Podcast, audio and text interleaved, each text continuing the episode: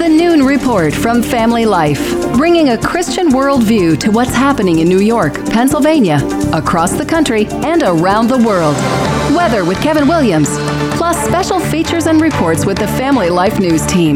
Now, here's what's happening. Will they affirm affirmative action? Good afternoon. Thank you for joining us. I'm Mark Webster. The United States Supreme Court set to hear arguments today in two cases involving race-based college admissions practices. One involves Harvard, the other the University of North Carolina. The group Students for Fair Admissions is looking for the court to throw out a 1978 case that gave the green light for universities to consider race in determining who gets in. Everybody should get a fair shot, and affirmative action says that no, some people will be advantaged and other people will be disadvantaged based on the color of their skin. Jacob Chains, head of the College Republicans at the University of North Carolina. Julia Clark, president of the Black Student Movement, sees things differently. I don't think there is ever a time where we won't need affirmative action or we won't need to talk about race. CBS legal analyst Thane Rosenbaum. Two states, California and Michigan, have already abolished affirmative action. The question is whether the court will rule that Americans have relied on racial preferences to get into college for 40 years and it can't be taken away. One recent poll found nearly two-thirds of U.S. adults favor ending consideration of race or ethnicity in college admissions.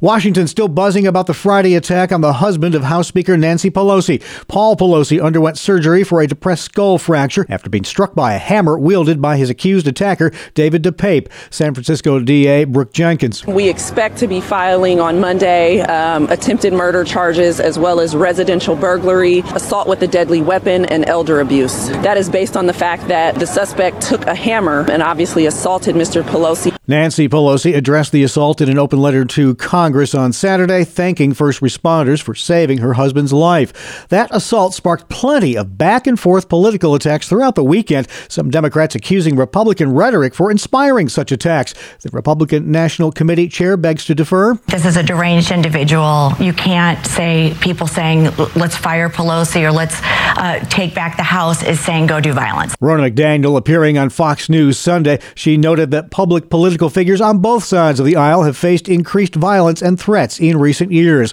Meanwhile, a Minnesota congressman spent part of his Sunday defending his recent #FirePelosi tweet in a testy exchange with the host of a Sunday show. It wasn't an act. I was tweeting out something that I had just done. #FirePelosi with a weapon. Well, now wouldn't a pink slip be more fitting if it's about firing her? Appearing on CBS's Face the Nation with host Margaret Brennan, Republican Congressman Tom Emmer said that a video he posted to Twitter last week of him firing a gun was a debate about Second Amendment rights, not an incitement to violence. He pointed to an incident in 2017 where Republican Congressman Steve Scalise was shot by a Bernie Sanders supporter. Senator Chris Coons of Delaware says violent rhetoric needs to stop. The sort of rhetoric that we've heard in too many ways in too many places can lead to violence by a small number of Americans who think that when we describe our political opponents as our enemies, we're calling for them to be attacked. Senator Amy Klobuchar of Minnesota says the Pelosi assault raises the importance of extending security protection to the families of top U.S. officials.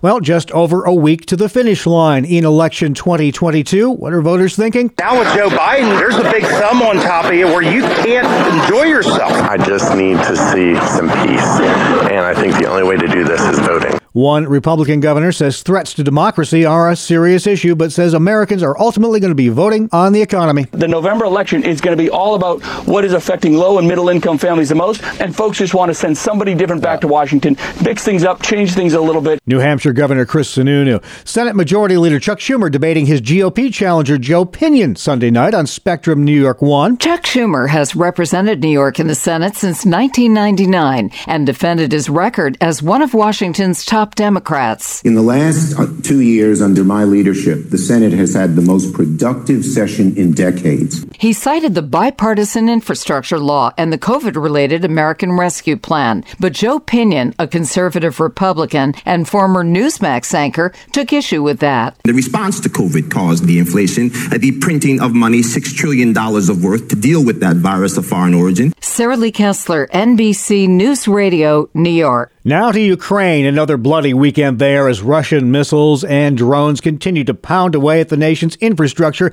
killing civilians in the process. BBC correspondent Hugo Uchega is in Kyiv. We had the air raid siren going off, and that was followed by reports of a wave of missiles targeting several cities this morning. At least two explosions were heard here in the capital, Kyiv. And now the mayor is saying that critical infrastructure was hit. There are reports of power and water outages in parts of the city. The latest Russian salvo in apparent retaliation for what Moscow says was a Ukrainian attack on its Black Sea fleet over the weekend.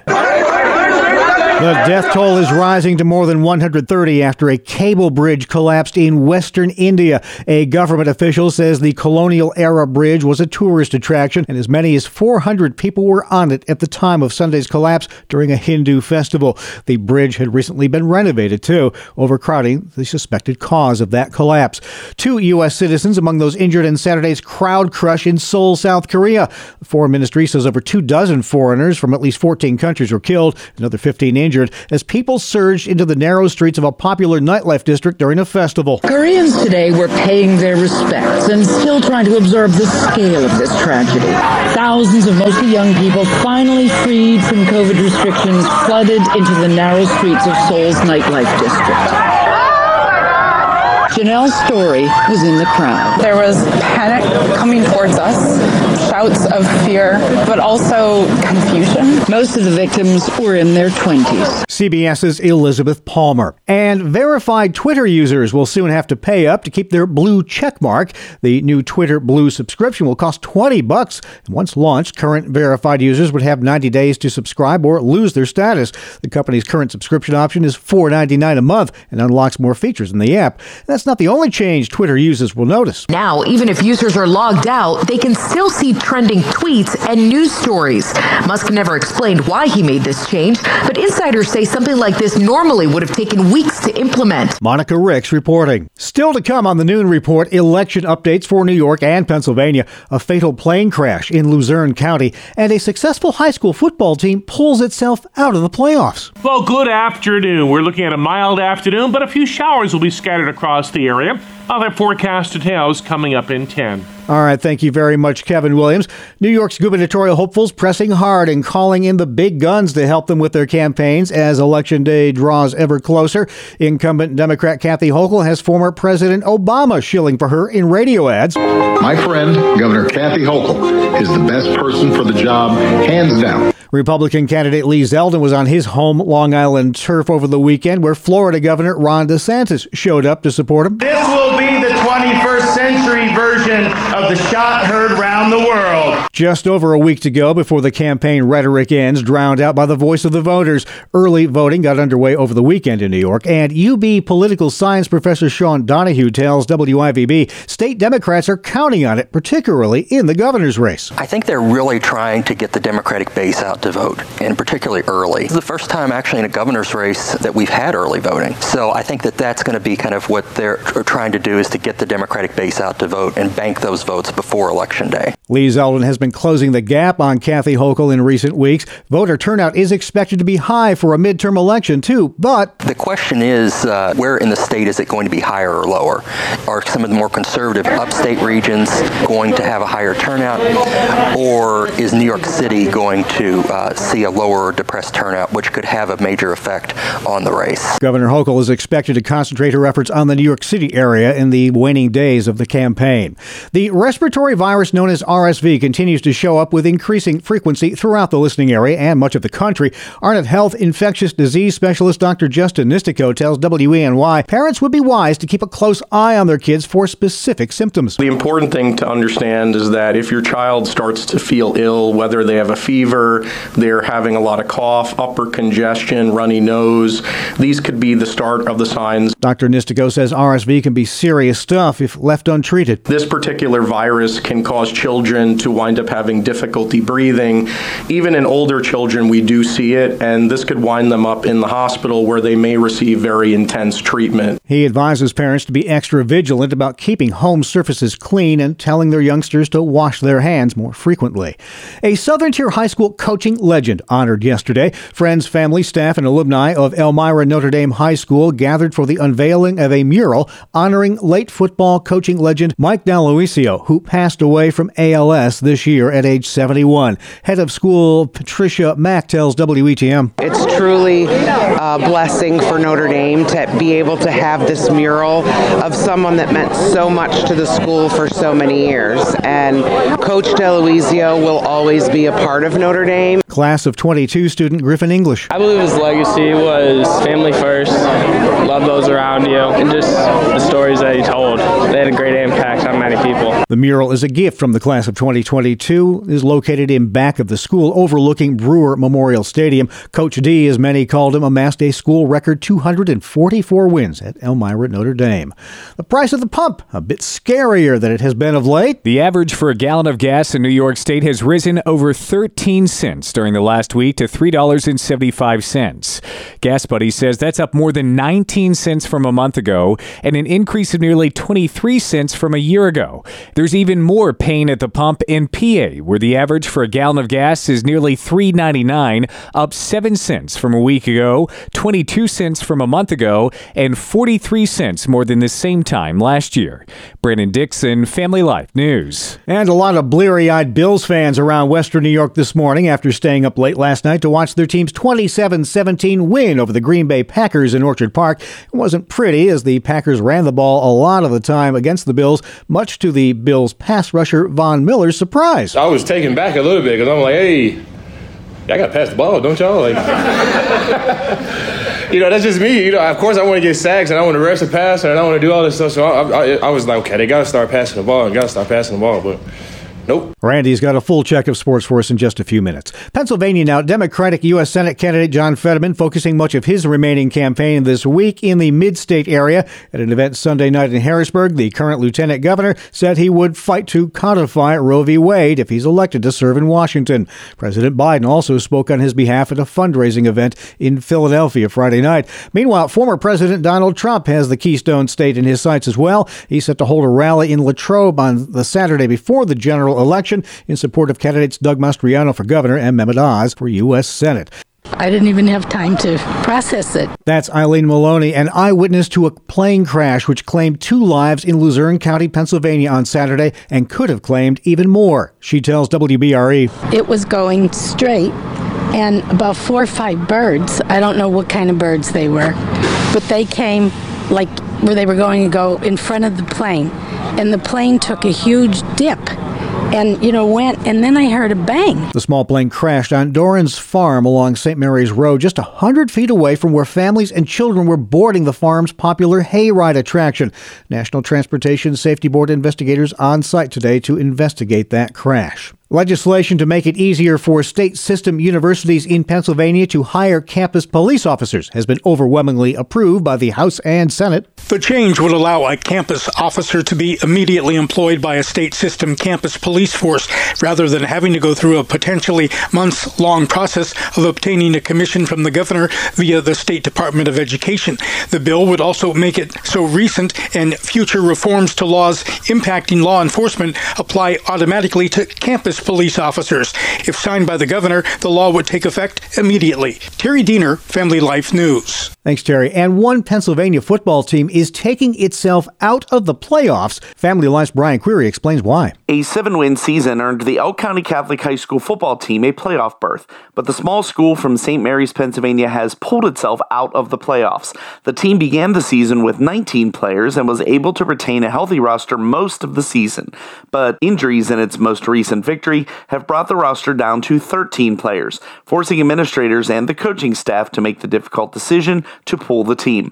A social media post from the school said about the team, quote, "What we lacked in numbers, we made up for with heart, determination, and hard work." The school also fields soccer, golf, and cross country in the fall, and administrators are looking to build on this year's success to bring more players to the football team in future seasons. Brian Query, Family Life News. All right, let's hope they can do that. Now let's check sports. Here's Randy. Good afternoon, I'm Randy Snavely. Mark, last night in Orchard Park, the Bills got a couple of touchdown passes from Josh Allen, and Buffalo won their fourth straight game, knocking off the Packers 27-17. Green Bay has never won in Buffalo, falling to 0-8 all time.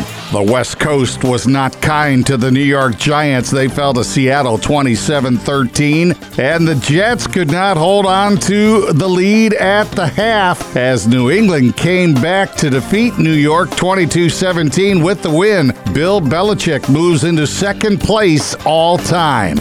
The Philadelphia Eagles are still the only unbeaten team in the NFL as Jalen Hurts threw four touchdown passes, three of them to A.J. Brown, and they blew out the Steelers 35-13. Philadelphia now 7-0 on the season. Other winners in the NFL, Denver, Atlanta, Dallas, Miami, the Vikings, Saints, Titans, 49ers, and Commanders.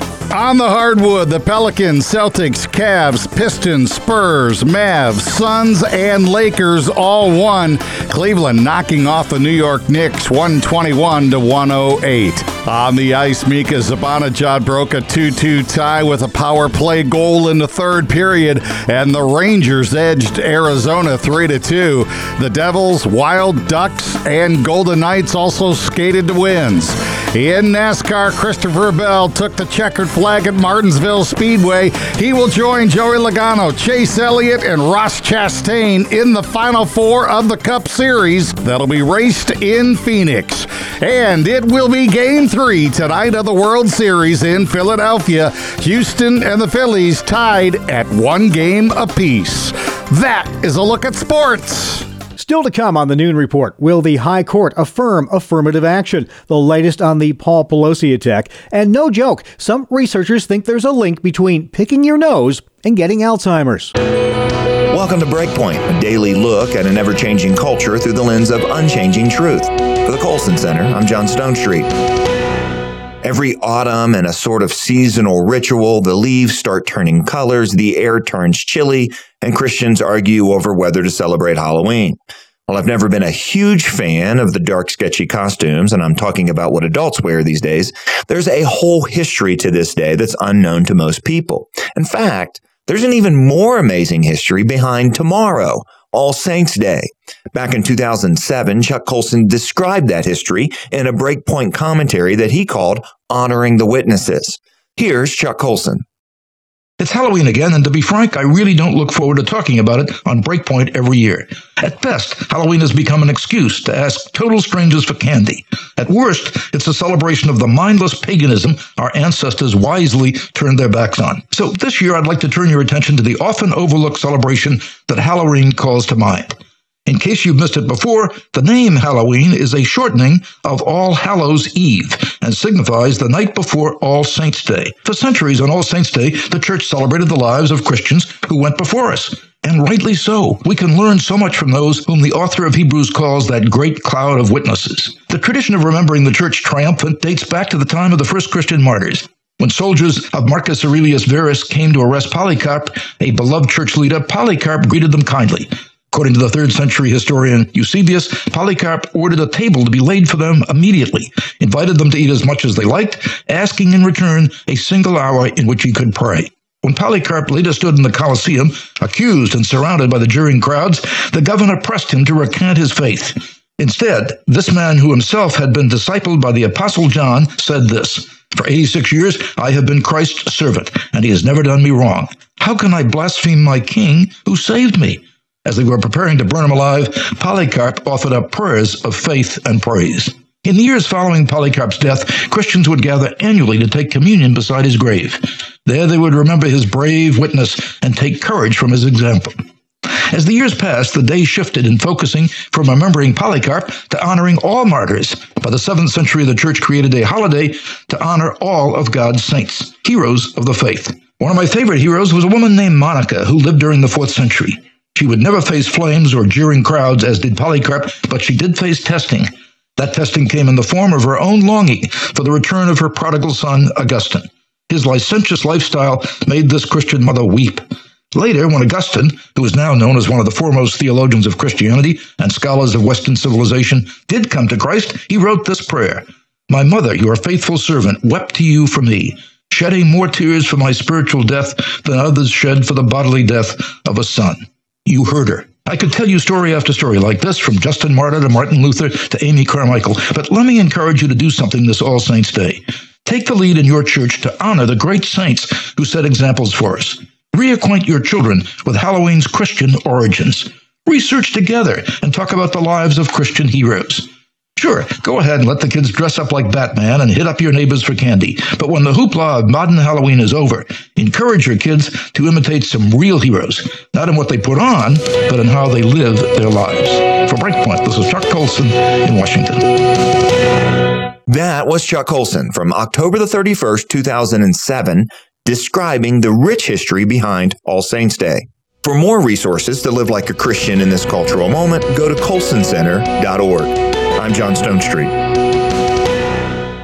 We got a mild air mass in place now, but a disturbance with some cloud cover and scattered showers will be crossing the area. Raindrop or two now and again. The expectation is the system moves away midweek and the sun returns then. For this afternoon, considerable cloudiness, a couple of widely scattered showers, mild. High temperatures, low to mid-60s. Mostly cloudy tonight and tomorrow with a shower from time to time. Low tonight, low 50s. High tomorrow, low to mid-60s. Wednesday, skies start cloudy, but skies clear for sunshine during the day. High temperatures on Wednesday in the low to mid-60s. Thank you very much, Kevin. This is the Noon Report on Family Life. I'm Mark Webster. Thanks again for joining us. Let's recap some top stories now. The U.S. Supreme Court taking up a challenge to race-based college admission practices today in two affirmative action cases involving Harvard and the University of North Carolina. Civil rights lawyer Damon Hewitt is representing the schools. America is stronger when we actually fully embrace our diversity. Student Calvin Yang says he supports diversity, but not affirmative action quotas. If you're economically disadvantaged, you should get a boost. Rather than just arbitrarily looking at the ethnicity, the last name, the skin color of a particular applicant. The group Students for Fair Admissions is looking for the court to throw out a 1978 case that gave the green light for universities to consider race in determining who would be admitted. 9 states have already passed their own laws saying affirmative action can't be used for their college admissions.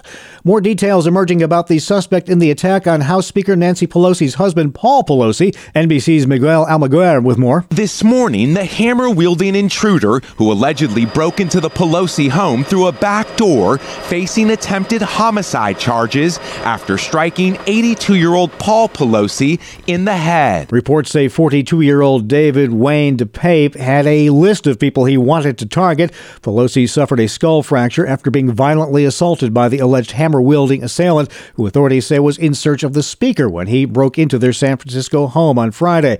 DePape also said to be carrying zip ties and duct tape. 2 U.S. citizens among those injured in Saturday's crowd crush in Seoul, South Korea. The foreign ministry there says over 24 foreign nationals from at least 14 countries were killed, another 15 injured, as people surged into the narrow streets of a popular nightlife district during a festival. Arguments are set to begin today in the trial of former President Trump's namesake family real estate business. The Trump Organization is facing criminal tax fraud charges in New York. They're related to allegations that the company orchestrated a 15-year scheme to help certain executives evade taxes. Trump is not charged in the case and is not expected to testify.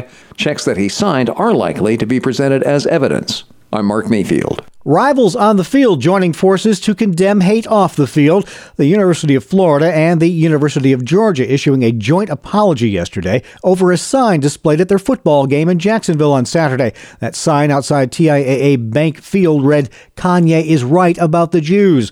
In their message, the schools say they strongly condemn the anti-Semitic hate speech projected outside the stadium. Verified Twitter users will soon have to pay up to keep their blue checkmark. The new Twitter Blue subscription will cost $20. Once launched, current verified users would have 90 days to subscribe or lose their status. The company's current subscription option is $4.99 a month and unlocks more features in the app. This might sound strange, but a new study links nose-picking to Alzheimer's disease. Researchers at Australia's Griffith University showed that a certain type of bacteria can travel through the olfactory nerve in the nose. The brain responds by deploying a protein that's a telltale sign of Alzheimer's and dementia.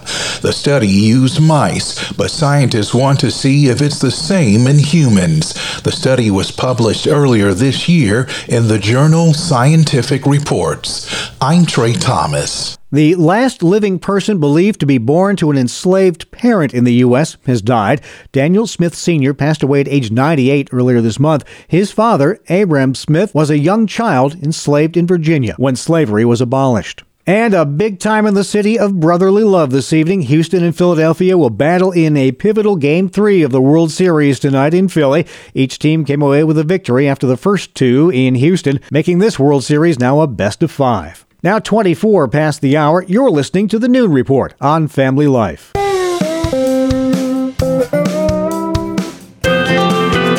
This is Family Life Hometowns, a chance to get to know the stories behind the cities, towns, villages, and burgs that make up the Family Life listening area. We take a look at their history and learn what makes them special. Today, we spotlight Erie, Pennsylvania.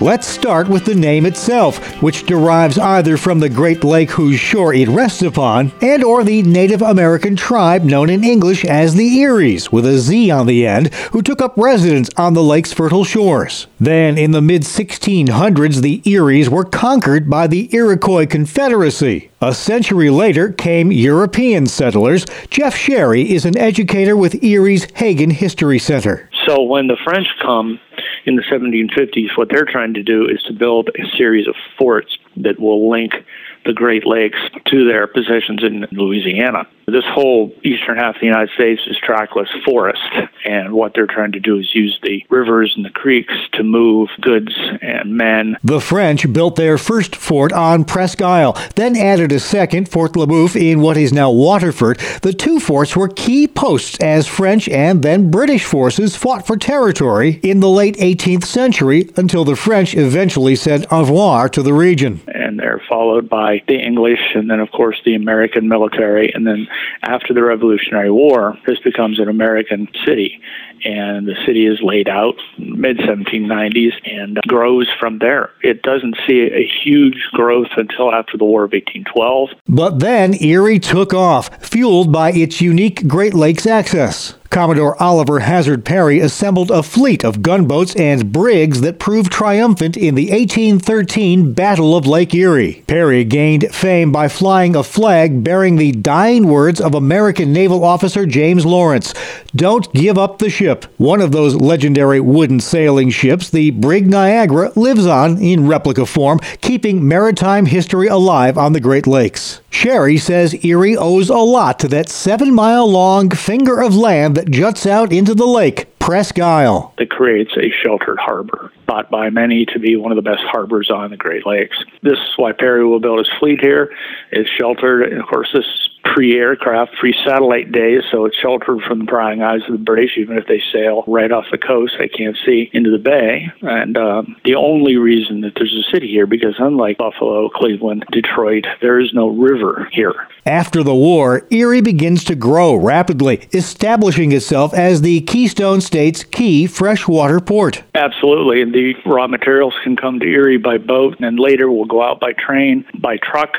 In the 1840s, 50s, 60s, the Extension Canal, which links Lake Erie, thus the Great Lakes, to the Ohio River system without having to go down French Creek and the Allegheny River. It's definitely its central location for goods coming in and out. Then later the railroads, then our interstate highway system, I-90 and I-79 intersect just south of the city, and it is a fantastic location for that as well. Erie truly took off economically after World War I, and even the Great Depression didn't slow things down that much, owing to the area's effective mix of industry and agriculture. And the thriving area drew plenty of immigrants from all over. A diversity of people from all over the world beginning to move here.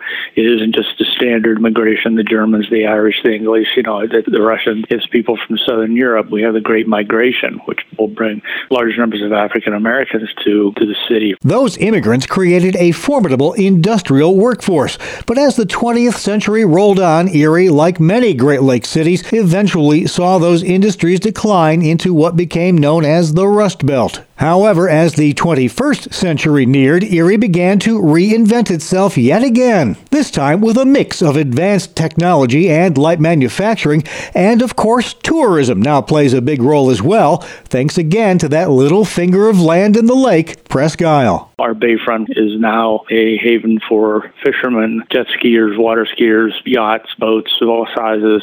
I have to tell visitors here, you think of the bay and the lake now as for sportsmen, but it was once a very industrial place. You've been listening to Family Life Hometowns, a look at the cities, towns, villages, and burgs that make up the Family Life listening area. Please join us again soon for another edition of Family Life Hometowns.